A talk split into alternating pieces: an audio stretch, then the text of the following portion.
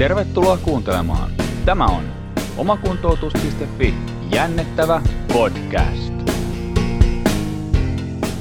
Ja näin. Sitten tänään perinteisen tapaan äänessä minä eli Jukka Aho ja pidetään tämä meidän Q&A eli kysymyksiä ja vastauksia jakso tässä välissä.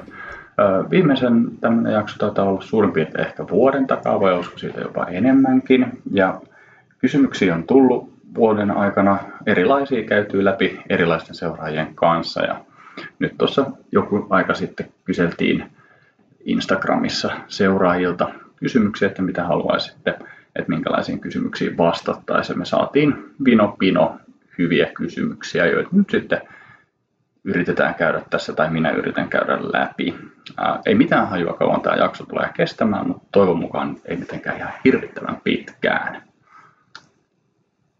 Pitäisiköhän sitten heti aloittaa. Eli meidän ensimmäinen kysymys on tendinopatiaan liittyvä, mikä nyt ehkä sopii tähän jännittävä podcastiinkin. Eli voiko tendinopatiaa hoitaa pelkästään kuormituksen hallinnalla, esimerkkinä juoksu ja kipu? Lyhyt vastaus on, että voi hoitaa. Pidempi vastaus on, että ei aina. Eli ihan täysin mahdollista se on. Se on aika yleisesti hyväksyttyäkin jopa, että tendinopatiaa voidaan hoitaa ja siitä voi parantua niin kuin hoidosta huolimatta tai ilmankin hoitoa. Ää, tai sitten joskus jopa hoidon takiakin. Sehän on niin kuin oikein fysioterapeutin itsetuntoa hivelevää, jos näin tapahtuu, että hoito tehoaa. Ja joka tapauksessa pelkkä kuormituksen hallinta voi auttaa, parantaa sen vaivan. Voi jopa olla myöskin, että riittää ihan pieni lepokin, vaikka lepo ei ehkä se ykköshoito olekaan siihen tendinopatiaan. Mutta välillä näin käy, että keventämällä pikkasen, niin käykin sitten silleen, että se tendinopatia sieltä väistyy. Ja joka tapauksessa että hyvä muistaa, että kuormituksen hallinta nyt joka tapauksessa muodostaa hirveän ison osan sitä tendinopatian kuntoutusta ja se on yksi niistä kulmakivistä koko tendinopatiakuntoutuksessa, joten mun mielestä on aika loogistakin, että toisille se itsessään ja yksistäänkin voi riittää. Että kaikki ei tarvii harjoittelua siihen toipumiseen. Sitten seuraava vähän samaa kategoriaan menevä kysymys olisi se, että voiko myös epäspesifi harjoittelu auttaa, eli jos treenataankin jotain ihan muuta kehon osaa tai vastakkaista puolta. ja tämä nyt pohjautuu vähän näihin sinne ennen kaikkea Greg Lehmanin pohdintoihin siitä esimerkiksi, että voiko vaikka hauiskäännöillä hoitaa akillesjänteen kipua. Eli jos se olisi vaan tämmöiseen niin kuin epäspesifiin globaaliin mekanismiin perustuvaa se paraneminen, niin, niin no joo, miksei se voisi auttaa, mutta mikä mekanismi siinä sitten taas on taustalla, niin en tiedä.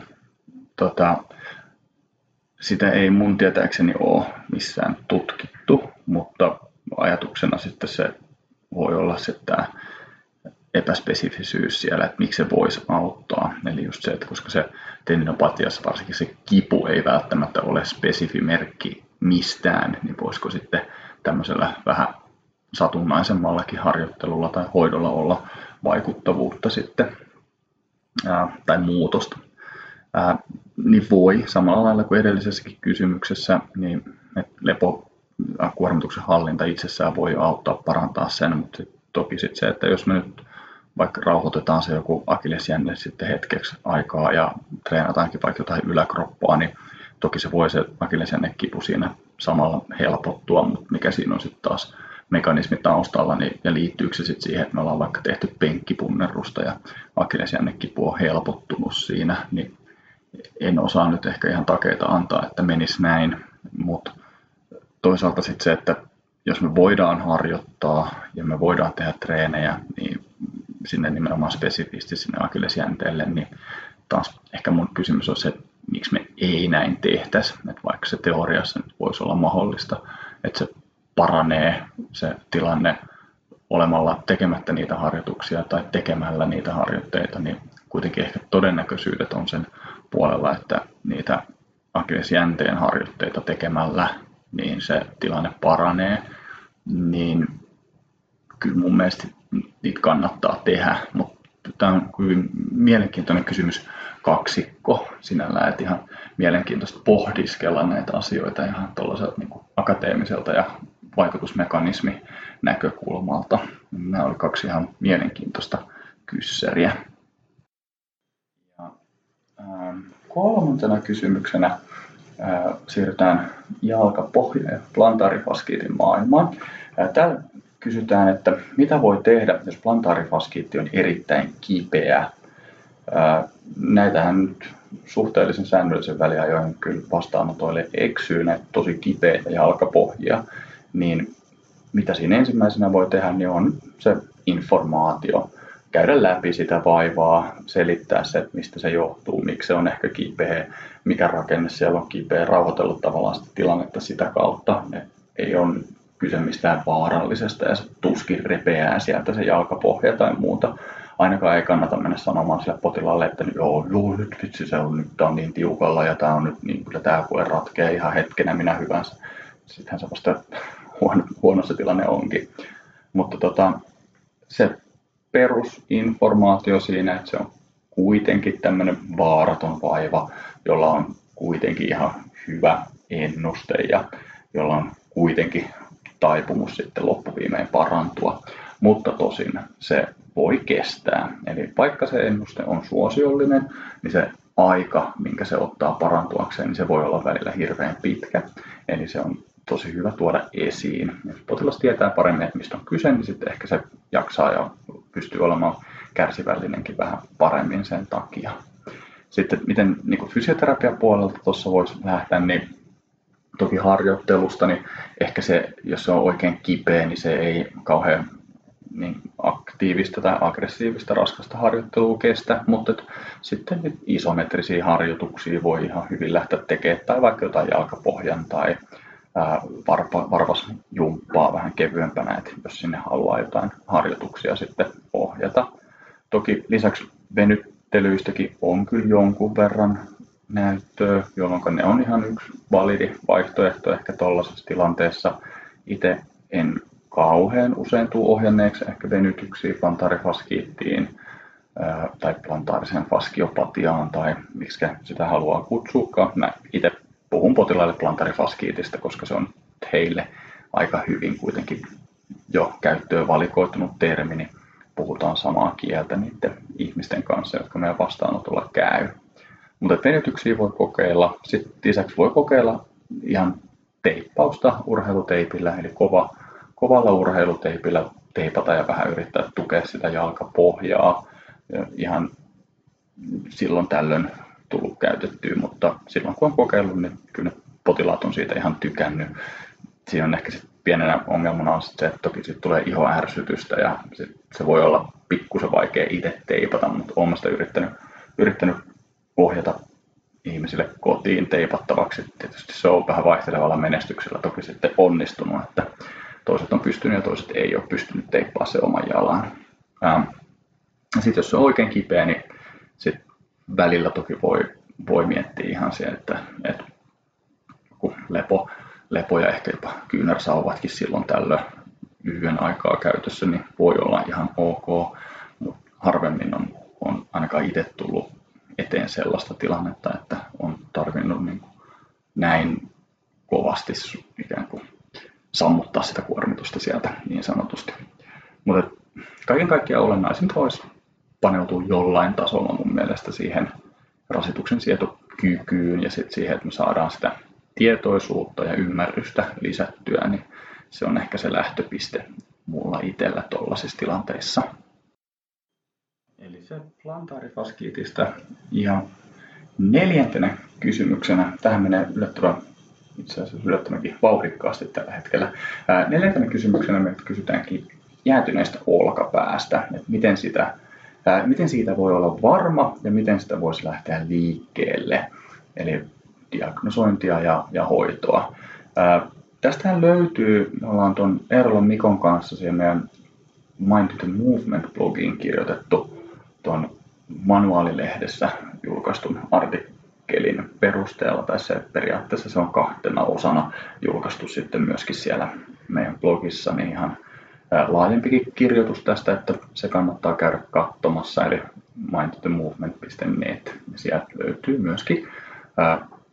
Mutta jos me nyt tässä pääosissa käydään tämä läpi, läpi, koska tämä on myös aika semmoinen ainakin kliinisesti monesti epäselvyyttä sisältävä aihe. Eli ensinnäkin pitää olla jäätynyt olkapää asiassa niin varma siitä, että se on oikeasti jäätynyt olkapää. Siitä on näyttöä, että niistä, jotka, tai siitä on yksi tutkimus tehty, missä katsottiin, että kuinka monella sitten loppujen lopuksi, joilla on jäätyneen olkapään diagnoosi, niin oikeasti on jäätynyt olkapää. Ja se oli 17 prosenttia, että sieltä tulee tosi tosi paljon jäätyneen olkapään diagnoosilla henkilöitä tai potilaita, joilla sitten ei ole jäätynyt olkapää. Diagnostiset kriteerithän siinä on tärkeimpänä se, että siellä on sekä aktiivinen että passiivinen liikerajoitus. Et siinä on tämä ajatus siitä, että, että kaikki jäätyneet olkapäät, ne on kyllä jäykkiä, mutta jokainen jäykkä tai liikerajoittunut olkapää niin ei ole kyllä myöskään sit jäätynyt. Ja se pelkkä kipu siinä ei riitä, vaan siinä pitää olla sekä aktiivinen että passiivinen liikerajoitus. Ennen kaikkea ulkokiertoabduktiosuunnat olisi niin kuin ne olennaisimmat. Ja sitten joissain maissa, esimerkiksi Britanniassa, käytetään, käytetään vielä sitä yhtenä kriteerinä, että röntgenkuvan pitää olla puhdas. Eli just, että siellä ei ole vaikka mitään murtumaa tai se ei ole dorsaalisessa luksaatiossa syystä tai toisesta se olkapää. Mutta siitä on jonkun verran näyttöä sitten, että tämä rutiininomainen röntgenkuvantaminen nyt ei ole tarpeen. Eli se, että ensinnäkin varma sit diagnoosista. Sitten kun me tiedetään, että okei, no tämä nyt ehkä voisi olla jäätynyttä olkapäätä, niin perinteisestihän sitä on jaettu tuossa siihen kolmeen osaan, eli siinä on tämä kipu kautta jäätymisvaihe, sitten on se jäykkä eli jäätynyt vaihe ja sitten on se sulamisvaihe, mutta nykyisellään kyllä ollaan enemmän jakamassa vaan kahteen osaan, että sulla on se kipuvaihe, jolloin se on kipeä, se voi olla jo jäykkä, mutta ne liikeradat monesti siinä vaiheessa rajoittuu. Ja sitten on se vaihe, kun se ei ole enää niinkään kipeä, vaan se on enemmänkin jäykkä. Ne liikeradat on jo rajoittuneita. Sitten kortisonia tässä mun mielestä kannattaa kokeilla. Sitä voi ehkä tuon uuden ihan perus subakromiaalista kipuakin koskevan, koskevan tota, artikkelin perusteella kokeilla aikaisessa vaiheessa, koska meillä on näyttöä siis siitä, että se auttaa sekä subakromiaaliseen kipuun että uh, frozen shoulderiin, nimenomaan se kortisoni-injektio siinä alkuvaiheessa, niin sitä voisi testata siinä. Et konsultoi sitten hoitavaa lääkäriä tai jotain niin kuin oman yhteistyökumppanilääkäriä siinä vaiheessa, että voisiko tässä kokeilla tätä. Ja kuntoutus tosissaan voidaan jakaa siihen kipuvaiheeseen ja jäykkyysvaiheeseen. Ja siellä sitten alkuvaiheessa, eli siinä kipuvaiheessa, niin kannattaa ehkä kuulostella sit enempi sitä kipua, että mitä se ihminen pystyy tehdä, niin sen teettää sillä. Siinä voi olla jonkun verran jotain harjoituksia, voi olla käsittelyitä, mutta lähtökohtaisesti se ajatus siinä, että kivun mukaan, minkä se ihminen sietää, niin liikuttaa sitä olkapäätä ja pyrkii pitämään ne liikeradat mahdollisimman hyvinä. Mä en tiedä, onko sitten minkälaista näyttöä, että pystytäänkö me vaikuttaa siihen, että miten paljon tai vähän se olkapää sitten liikkuu, jos me liikutetaan sitä siinä alkuvaiheessa. No, ehkä oma ajatus olisi se, että ainakin ehkä jonkun verran tai tuskin siitä haittaakaan on. Ja sitten siellä jäykkyysvaiheessa tosissaan, niin siellä voi sitten venyttää vähän pidempikestoisesti ja käyttää enemmän manuaalisia tekniikoita ja se harjoittelu voi olla vähän intensiivisempää. Eli siellä, siellä vaiheessa me voidaan sitten aloittaa vaikka enemmän tekee jotain voimaharjoituksia tai kokeilla venyttää sinne enemmän lisää liikerataa ja muuta, koska silloin se kipu ei ole niinkään esteenä siellä. Et sitten siinä kipuvaiheessa, että jos ei se henkilö pysty nukkumaan sen takia, kun se on tehnyt jotain harjoituksia, niin sitten ehkä tehdään enemmän jopa hallaa jo sillä harjoittelulla, kuin että mitä siitä on mahdollisesti mitään hyötyä tai voitettavaa. Olisiko siinä? Niin, lopuksi, joo, se vielä, että nyt siitähän tuli, taannoin julkaistiin toi muutama vuosi sitten se UK Frost Trialin loppuraportti, missä siis verrattiin fysioterapiaa tai kuntoutusta, narkoosimanipulaatiota ja sitten tätä niin kuin kapsulotomiaa, eli kuntoutus vastaan leikkaus kautta sitten se niiden liikeratojen rysäyttäminen auki nukutuksessa, niin tässä seurannassa niin näiden välille ei, ei kuitenkaan löydetty mitään kauhean isoja eroja, taisi olla aika lailla yhtä tehokkaita kaikki. Ja sitten olisiko sieltä tässä olla, että leikkaukseen liittyy eniten komplikaatioita, mutta narkoosimanipulaatio oli kustannustehokkainta, muistaakseni tälleen näin. Ja sitten se kuntoutus oli siinä kaikin puolin sitten puoliväli siinä. Eli mun mielestä ihan antaa hyvät perusteet sille, että alkuun kannattaa ehdottomasti kokeilla fysioterapian ja kärsivällisyyden kautta. Sitten olkapäästä vähän ehkä mennään toisenlaiseen yläraaja-asiaan, eli kysyttiin tämmöinen kysymys kuin, että ylärajan puutumisoireet ja mistä niihin lähteä hakemaan ratkaisua. Aika laaja. Tämä voisi olla ehkä yksi laajemmankin podcastin aihe, mutta vastataan tähän nyt sitten tälle yleisluontoisesti ja yleislaatuisesti. Tämä on samalla lailla kuin se tota, jäätynyt olkapää, niin tässäkin mun mielestä olennaista on ensimmäisenä selvittää vähän ehkä sitä, että mistä se mahdollisesti johtuu.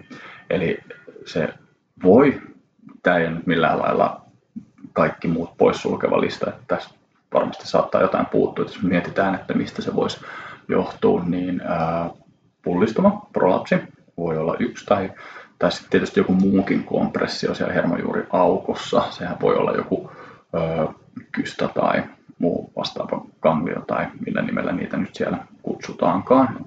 Joku tämmöinen voi aiheuttaa siihen pinteen siellä hermojuuriaukon tasolla. Toki voi olla myöskin, että se on selkeä ydinkanavassa se ongelma myöskin, että on tämmöinen vaikka posteriorinen prolapsi. Sitten voi olla hermoon liittyen tai hermopinteistä myöskin toisena tämä perifeerinen pinne tai distaalinen hermopinne, eli vaikka joku rannekanavaoireyhtymä tai ulnaarisulkkusoireyhtymä yhtenä, yhtenä esimerkkinä, eli se hermo on sitten niin kuin nalkissa ja kompressiossa puristuksissa sitten jossain tuolla matkansa varrella. Ja se sitä aiheuttaa ne puutumis- ja pistelyoireet siitä ää, tota, vaikutus- tai pinnekohdasta alaspäin tai distaalisesti.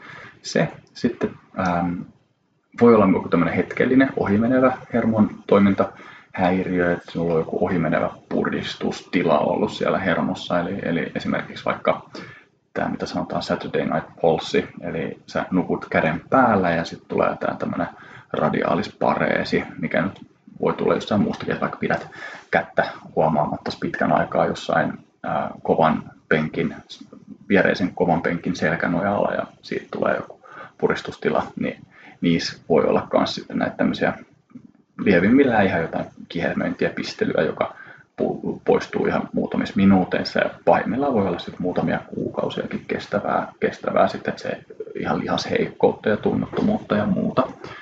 Ää, mitäs meillä oli nyt? Meillä oli prolapsit, distaaliset pinteet, ohimenevät puristustilat, sitten tota, no joku muu tämmöinen epämääräinen neurodynaaminen syy, eli sitten se hermo, taas siihen kohdistuu joku lievempi toiminnan häiriö, että ei vaan syystä tai toisesta tykkää olostaan ja oireilee sitten siellä puutumisena tai joku tämmöinen rannekanava oireyhtyvää muistuttava, joka voi sitten olla taas useammasta eri syystä johtuva ja siinäkin voi olla useampi eri, eri niin kuin mekanismi taustalla. Eli voi olla tämmöinen vähän epämääräisempi. Puhutaan semmoisista perinteisistä tämmöisistä niin kuin neurodynaamisista ongelmista. No viimeisenä varmaan kannattaa mainita kaikki vakavammat vaaralliset syyt, eli toki voihan se olla joku kasvain tai muu vastaava, mikä sitten kanssa painaa ja puristaa sitä hermoa. Ja äh, joo, ja plexusvauriot myöskin, eli jos on vaikka kaatunut ja se on retkahtamassa käsi, on kaatunut, ottanut kiinni jostain vaikka portaiden kaiteesta ja se käsi on retkahtanut tuonne niin hyperekstensioon tai muuta, niin voi tulla sinne hartiapunoksen tasolle venähdys, mikä voisi myöskin aiheuttaa kipua tai puutuneisuutta, pistelyä siellä kädessä taas riippuen siitä, että minkä tasoinen se vaiva on. Ää, olisiko tässä nyt semmoinen niin kuin diagnostisesta syistä jonkunlainen lista, että mistä lähteä liikenteeseen. Ja mitä sitten tehdä sille, niin osa noistahan on omat käypähoitosuositukset, vaikka jollekin prolapsille, niin siellä, ne löytyy sieltä niin kuin niskakipujen kipujen, tota, ja alaselän osalta sitten alaselän käypähoitosuosituksesta, mitä tehdä. Niin niitä kannattaa pälyillä, mutta varsinkin noissa prolapseissa ja muissa, niin kyllähän se ennen kaikkea menee, menee sen hoidon ja sen tavallaan sen, sen syyn ja oireen mukaan sitten sen jälkeen, kun ne vaaralliset syyt on poissuljettu tai että niitä ei ole. Eli fysioterapian sisältö riippuu sit siitä mekanismista. Ehkä tässä ei kannata lähteä käymään niin kuin kaikkien noiden hoitoa läpi. Pääpiirteissään se, että mitä itse pyrkii tekemään, niin just yrittää saada sinne vähän sitä aktiivisuutta ja pikkusen ehkä liikettä sinne yläraajaan. Sitten katsoa, että jos pystyy jollain tämmöisillä neurodynaamisilla liikkeillä, eli vähän liikutella sitä kättä ja sitä myötä sitä hermoa ja saada ehkä vähän helpotusta sinne oireisiin, mutta enemmän se on ehkä sitä semmoista oireen mukaista hoitoa ja ennen kaikkea myöskin sen oirevasteen mukaista hoitoa, koska vaikka joku prolapsi, niin osa prolapseista sietää tosi hyvin harjoittelua ja osa ei sitten taas siedä niin ollenkaan. Eli semmoisissa, mitkä on tosi vaikeita, niin sitten voi olla ihan jotenkin lepoasentojen harjoittelua, että saa sitä oiretta pois mahdollisimman usein tai mahdollisimman lieväksi mahdollisimman usein. Ja sitten taas toisille se voi olla vähän enemmän liikettä siellä. Mutta joka tapauksessa niin riippuu siitä mekanismista ja kyllä tässäkin varmaan sen puutumisen mekanismin selittäminen sille potilaalle voisi olla ihan hyvä idea myös. Jep. Ähm, sitten siirrytään alarajamaailmaan ja mm, tuli myöskin puhetta, puhetta tota, mm, kahvihuoneessa tuosta ACL-vammoista ja, ja sit siitä niistä paranemispotentiaalista, mistä me laitettiin tuon omakuntoutuksen Instagram-tililläkin sinne semmoinen, ei se nyt ole postaussarja, mutta postaus on niin käyty sitä näyttöä ja muuta, muuta läpi. Eli tavallaan kysy, kysymys oli se, että, että, että, niinku, että miten ja kuinka ja entäs sitten, että jos se ACL paranee ilman leikkausta tai ei parane, niin no sehän nyt on se tietyllä tavalla ehkä se tota, koko pointti siinä, että on paljon asioita, mitä me ei sieltä ACLstä vielä tiedetä. Eli muutamia niitä tutkimuksia on, niitä on tehty ennenkin tätä uusinta, uusinta tutkimusta, mikä nyt julkaistiin. Ja siellä tota, kyllä se aika niin kuin yksiselitteisesti voidaan sanoa tässä vaiheessa kyllä, että joo, että eturistiside voi parantua ja voi arveutua myös ilman leikkausta. Se, että tarviiko sen, niin se onkin ehkä sitten taas se toinen kysymys. Ei välttämättä aina tarvii. Kysymys on enemmän sit siitä, että tuleeko siitä polvelsta stabiili ja tukeva jollain muulla konstilla. Ja meillä ei ihan kauhean paljon ole sit tosissaan kuitenkaan niitä tutkimuksia siinä mielessä, että me pystyttäisiin vaikka sitä sen arpeutumisen tasoa linkittämään siihen, että kuinka hyviä tai huonoja niistä polvista on tullut. Ne siinä Pilvain tutkimuksessa, mikä oli tämä uusi, mikä on tehty siitä Canon kohortista, niin siinä ne pyrki sitä vähän tekemään ja ehkä sille pientä suuntaa antavaa niin kuin viitettä meillä voisi olla siihen suuntaan, että ne, jotka arpeutuu ja joilla se ACL paranee, niin ne on ehkä pikkasen, voisiko sanoa parempia tai tyytyväisempiä siihen polven tilanteeseen kuin sitten ne, joilla näin ei ole tapahtunut. Eli ehkä se jollain tapaa liittyy siihen lopputulokseen tai siihen lopputuloksen jää, ää, laatuun, mutta me ei kauheasti siitä vielä tiedetä ja ainakaan mä en ehkä uskalta siinä mitään ihan hirveän niin kuin definitiivistä sen puolesta, puolesta sanoa, että näin se menee. Ö, mutta koko se pointtihan siinä on just se, että mitä se eturisti siellä tekee, niin sehän on toki se on proprioseptiivinen nivelside siellä myöskin, mutta sitten sitä tarjoaa sille polvelle stabiliteettia.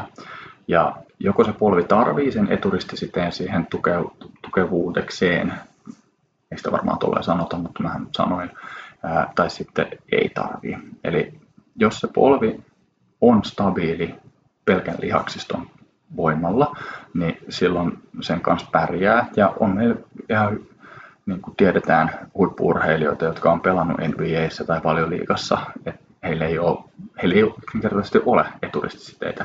Tai sitten se, että he on, heillä on katkennut se eturistiside, he on päätynyt siihen ei-operatiiviseen kuntoutukseen ja ei ole mennyt kuin 2-3 kuukautta, niin sitten silloin on pystytty jo taas pelaamaan. Eli se leikkauskaan nyt ei ole välttämätön, ei edes urheilijoille, mutta et hoitolinjan päättämisessähän aina pitää ottaa huomioon se polven tilanne ja ne oireet ja onko siellä sitä epävakautta vai ei ja sitten tietysti tavoitteet ja muut. Ja sitten on yhteispeliä sitten ortopedin ja sen potilaan ja ehkä sitten fysioterapeutinkin kanssa, että mitä sille tehdään ja pitääkö se operoida vai eikö pidä operoida. Ja missä vaiheessa. Nykyään niissä on se tavallaan tietynlainen ohjeistus, ei se nyt ehkä vielä ole mikään hoitolinjaus, mutta suositus siihen suuntaan, että voisi kokeilla, kokeilla sille, että kolme kuukautta kuntouttaa ilman operaatiota ja sitten katsoa, että miltä se polvi tuntuu. Ja jos on epävakautta, jos se pettää alta, jos ei siihen voi luottaa, niin sitten harkitsee sitä operaatiota. Olisikohan siinä ACL, ACR paketoitu jos jää jotain kysymyksiä, niin aina voi ottaa toki sitten uudestaan yhteyttä. Ja jos kysymyksiä tulee paljon, niin ehkä teen aikaisemmin kuin vuoden päästä seuraavan tämmöisen jatkojakson. Olisiko siitä olla kyllä oikeasti siitä olla ehkä jopa kaksi vuotta, melkein pitäisi katsoa. Tämä seuraava ei ehkä varsinaisesti ole niin alarajakysymys, mutta mä teen tästä vähän niin alarajakysymyksen, koska siihen on helpompi vastata sillä tavalla. Eli kysymys on niin luun murtumista ja niiden paranemisesta. Eli eroaako kuinka paljon luiden välillä ja jatkokysymyksenä tähän, että kuinka paljon yleensä uskaltaa kuormittaa murtuman jälkeen. No toki eroaa paljonkin luiden välillä ja, ja myöskin sit ihan niin kuin murtumatyyppien välillä, että samankin luun alueen murtumat voi olla tosi erilaisia.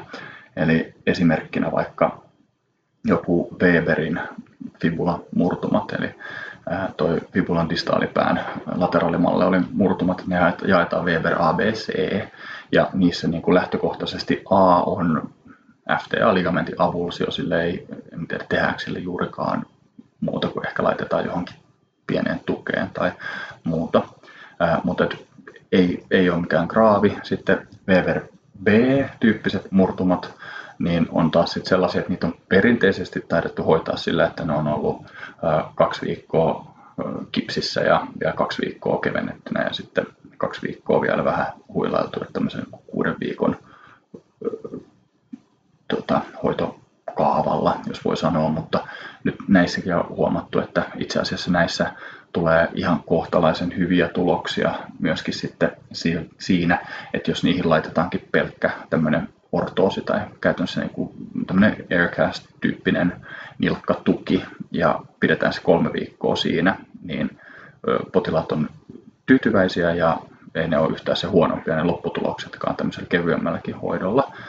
Ja sitten taas, jos me mennään siihen tota, Weber C-murtumaan, niin siihen lähtökohtaisesti liittyy aina syndesmoosivamma, mikä sitten alkaa jo puoltamaan sitä, että se on pakko leikata.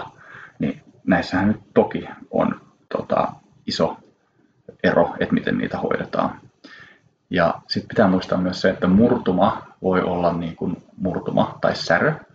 Se voi olla hiusmurtuma, se voi olla eksaktiasentoinen, tai se voi olla, siellä voi olla nivelen sisällä pykälää, tai se voi olla tosi niin kuin instabiili, ja sitten se luu voi olla myöskin poikki, jolloin se on niin kuin lähtökohtaisesti aina instabiili.